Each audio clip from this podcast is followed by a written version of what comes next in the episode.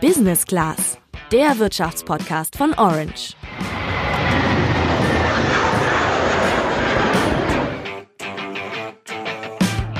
Ich muss mich gleich am Anfang mal outen. Ich habe kein Netflix-Abo und ja, bin wahrscheinlich damit bei jungen Leuten so selten wie Nokia 3210.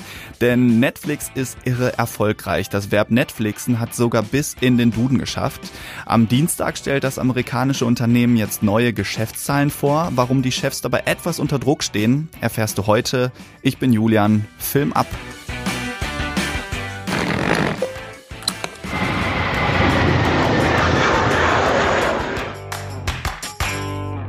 Wenn man in der letzten Zeit was von Netflix gehört hat, dann war das eigentlich meistens positiv. Hier mal 23 Emmys gewonnen, da mal eben seit 2015 die Nutzerzahlen verdoppelt.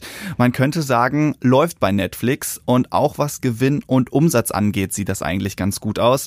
Schauen wir mal auf die aktuellsten Zahlen von Juli. Im Vergleich zum Jahr davor konnte Netflix seinen Gewinn versechsfachen und seinen Umsatz um 40 Prozent steigern. Ja, und dass Netflix so stark ist, hat mehrere Gründe. Ein Erfolgsgeheimnis sind die Eigenproduktionen Produktion, die Netflix Originals.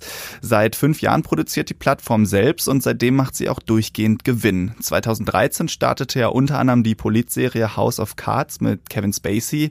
War ein mega Erfolg, aber auch andere Produktionen wie Orange is the New Black oder Stranger Things waren und sind ziemlich beliebt. Gucken kann man das alles übrigens fast auf der ganzen Welt, jetzt mal abgesehen von China, Nordkorea, Syrien und der Halbinsel Krim. Und dass Netflix so viele Menschen erreicht, ist natürlich auch ein Erfolgsfaktor. Und Netflix weiß, was diese Nutzer gucken möchten oft bevor die Nutzer das selbst wissen. Bei Netflix werdet ihr nämlich ganz genau analysiert. Die Plattform lernt euch quasi kennen und kann spezielle Vorschläge für euch machen. Laut Netflix werden 80 Prozent des Programms deshalb angeschaut, weil die Formate vorgeschlagen werden. Also, es sieht eigentlich ganz gut aus. Man sollte meinen, dass die Netflix-Bosse jetzt am Dienstag ganz entspannt die Quartalzahlen bekannt geben können. Aber schauen wir nochmal zurück auf Juli, als die letzten Quartalzahlen veröffentlicht wurden. Eine Zahl hat dafür gesorgt, dass die Stimmung etwas gedämpft war, nämlich die der Abonnenten.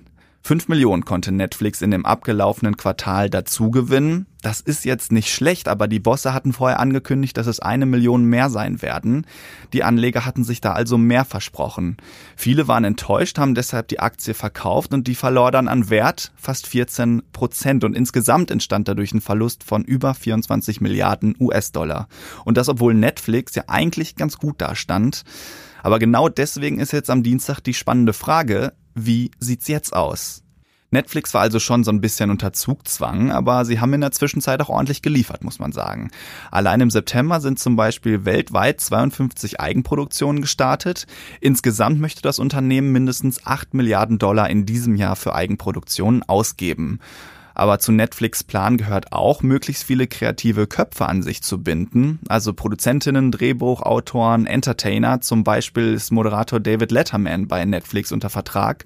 Aber auch Shonda Rhimes, eine der Produzentinnen von Grey's Anatomy. Und auch Ryan Murphy, das ist der Produzent von American Horror Story und Glee.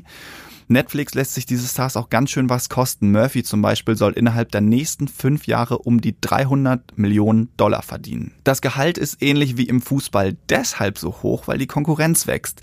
Gerade versucht zum Beispiel Facebook eine eigene Videoplattform zu etablieren. Watch heißt die und die soll natürlich auch Netflix ein paar Zuschauer abluchsen. Im kommenden Jahr wird dann auch Disney einen Streamingdienst anbieten und für Netflix ist das doppelt bitter, weil das nicht nur neue Wettbewerber bedeutet, sondern die Disney-Filme dann eben auch nicht mehr im Netflix-Angebot sind. Das sind zum Beispiel Star Wars, aber auch Marvel-Filme wie Spider-Man und Iron Man und Pixar-Filme wie Die Unglaublichen. Ja, und die übliche Konkurrenz von Amazon und Hulu, die gibt's natürlich auch noch. Also, ich bin mal gespannt, ob Netflix seine Stellung behaupten kann. Fortsetzung folgt. Aber wie sieht's bei dir aus? Schaust du eigentlich bei Netflix oder einem anderen Anbieter? Schreib's uns gern per WhatsApp. Wir hören uns dann in der nächsten Woche wieder. Bis dann, ciao.